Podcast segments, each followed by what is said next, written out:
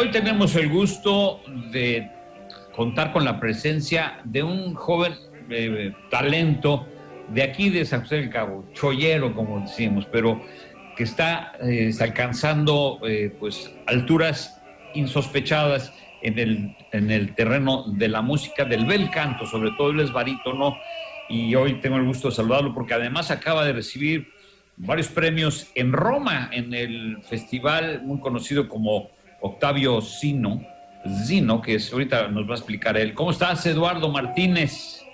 Hola, hola. Saludarte, felicidades, primero que nada. Muchas gracias, no, muy contento de estar por acá. A ver, platícanos, ¿cómo es que llegas a este festival? Primero, te inicias aquí en San José del Cabo, en el, tengo entendido que estuviste en el coro polifónico, polifónico. Bueno, fue una cuestión de, fueron pasando muchas cosas. Eh, primero que nada, eh, me despertó la, eh, esta duda y este amor por, por, la, por la música clásica, desde que era muy pequeño, escuchando a Il Bolo, los tres tenores.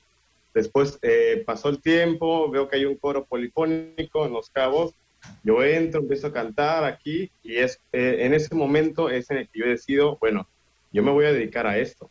¿Por qué? Porque es, es una carrera verdaderamente muy, muy bonita y llena mucho el alma. Eh, pasa el tiempo, eh, por cosas de la vida, conozco a mi maestro actual de canto, que se llama Armando Piña, un eh, cantante barítono mazatleco, que ha cantado con Ana Netrebko, con Juan Diego Flores, ha cantado con muchos de los, grandes, Javier Camarena, por decir algunos, ¿no?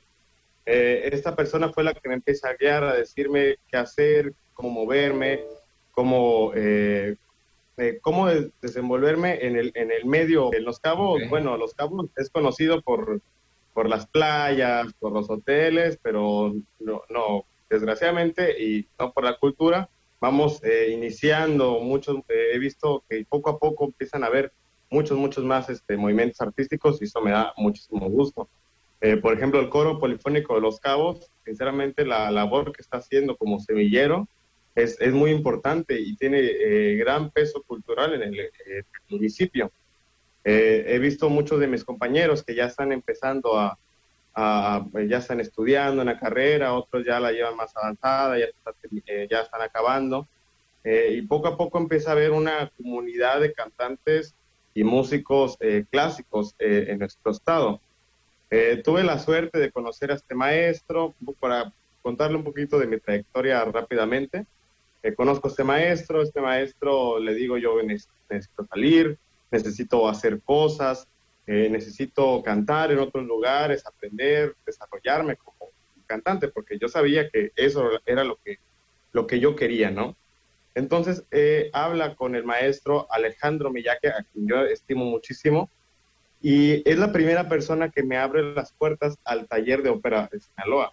Entonces yo paso de estar en Los Cabos, en el coro polifónico, a ir directamente a trabajar con muchos cantantes que, elegían de, toda la República, eh, a montar eh, repertorio, cantar cada, hacíamos conciertos cada 15 días, estábamos eh, muy, muy, muy activos. Claro, la, pandemia, como todo, todos los, con muchos proyectos en el mundo, pues se ha, se ha visto afectado, pero ha continuado activo eh, este taller de ópera, que también es muy importante porque es uno de los primeros talleres de ópera eh, en el país. Ahora se empiezan a ver un poquito más.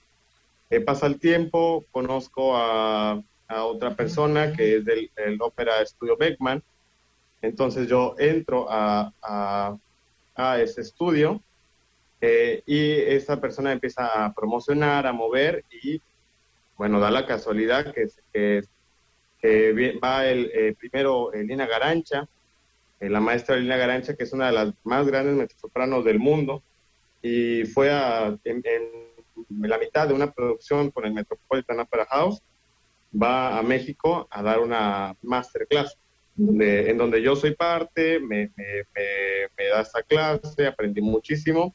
Poco tiempo eh, conocí a Javier Camarena, igual con la misma compañía. Después eh, conocí a, que, a una, pues, eh, digo, admiro a ellos, a todos estos cantantes los admiro muchísimo, ¿no?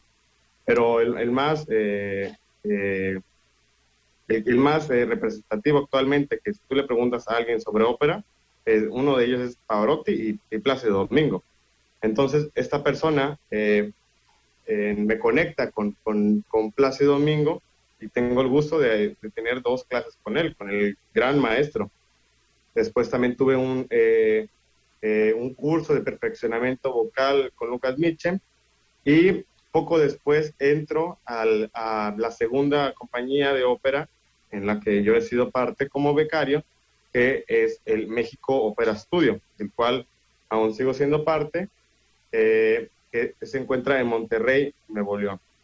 Poco después, bueno, pasa el tiempo, estoy buscando ya eh, dar el siguiente paso, llega la pandemia, claro, detuvo muchísimos planes. Entre esos eh, planes estaba es justamente este concurso al que yo apliqué eh, grabo unos videos a mitad de pandemia con, con pianista, que no, que no es lo mismo como cantante clásico cantar, sino un pianista que te está acompañando, que donde puedas eh, hacer un más rubato o, estirar la interpretación, entonces todo fue como muy, muy, muy cuadrado. Y ellos ven mis videos y me eligen para la semifinal, ¿no? Eh, por como estaba la pandemia, la semifinal estaba planeada para junio o julio, no, sí, no, para octubre del 2020. Pero como el, semáforo y en todo el mundo ha sido un problema eh, muy fuerte, se pospone para el próximo año, que es donde yo entro, eh, canto, soy uno de los únicos dos barítonos mexicanos que llegan a la semifinal y después eh, que me tomó sorpresa eh, llegar a ser el finalista, eh, de este mismo concurso. Para dar una idea de, la importancia de este concurso, no solamente por ser un concurso en Europa, sino por el jurado que está integrado en este concurso. Estamos hablando que aquí hay personas, hay el director de, artístico del Teatro Real en España, eh, del Teatro La Scala, del Royal Opera House. Eh, fue yo al llegar ya, yo me sentía que había ganado, y al llegar, con el simple hecho de haber llegado a la final. Canto, hago lo que tengo que hacer, con la mejor de, las, de la actitud, de, esforzándome mucho. Y, y, recibo el premio de la crítica. ¿con, qué, ¿con, qué, este, eh, canción participaste? ¿Con qué pieza? Yo canté Non più andrai delle notte di Piga, de Wolfgang Amadeus Mozart. Eh, fue lo que canté. ¿Y con piano nada más o...? Sí, eh, por lo general se hacía con orquesta, pero como está, seguimos en pandemia, seguimos en esta contingencia, claro, se limita ¿no? el, el número de personas y el número de músicos. Entonces obtienes el premio de la crítica y también creo otro más, ¿no? A ver, cuéntanos mejor. Obtuve tres premios. El premio de la crítica que, la, que otorga la, la hija de Octavio Chino, que Octavio Chino era un director muy reconocido. Eh, obtuve el premio de revelación juvenil, que tiene otro nombre, que luego se me va, pero bueno, el, ese como de la, del, de la voz eh, que, que, tiene como potencial ¿no? Eh, dentro de la, de la ópera. Y el tercer premio, eh, una invitación a participar a un curso de perfeccionamiento vocal en Vicenza, donde va a estar Renata Scotto y posiblemente también, bueno, creo, creo que sí es, él, él, me dijo que va a estar Renata Scotto y Leonucci. Oye, pues muy bueno, pues este, qué gusto eh, que no solamente por ser mexicano, sino porque eres de San José del Cabo y pues nos llena de mucho orgullo el que tú hayas llegado hasta ese nivel y que pues será, seguramente es ya un trampolín hacia otras alturas que pues, ni siquiera ni tú ni yo nos imaginamos y, y, deseamos que tengas un gran éxito. Pues esperamos verte por aquí muy pronto, Eduardo. Claro que sí, muy pronto estaré por allá. Espero, vamos a ir viendo poco a poco.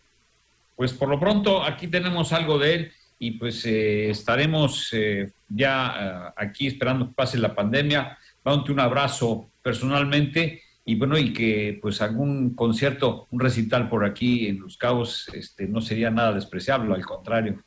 Sí, antes de terminar, bueno, eh, yo voy a continuar mis estudios aquí en, Italia y, me gustaría aprovechar este espacio eh, para pedir a las personas, eh, ya, ya yo te podré pasar los, los, datos si gustas o los puedo decir aquí mismo, para, para pagarme la, la, la, estancia, el, el las clases, la preparación dentro de aquí de... de los datos para que aparezcan aquí en la pantalla. Ok, y, y, se los agradezco muchísimo a seguir representando a México y sobre todo a mi querido eh, San José del Cabo, Baja California Sur.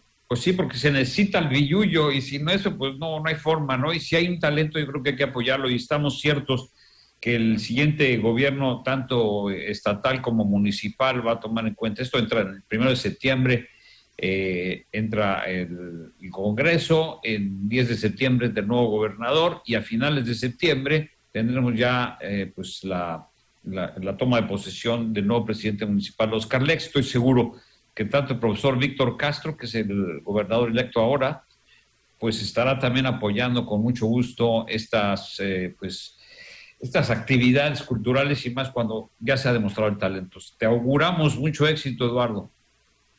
Muchísimas gracias, muchísimas gracias.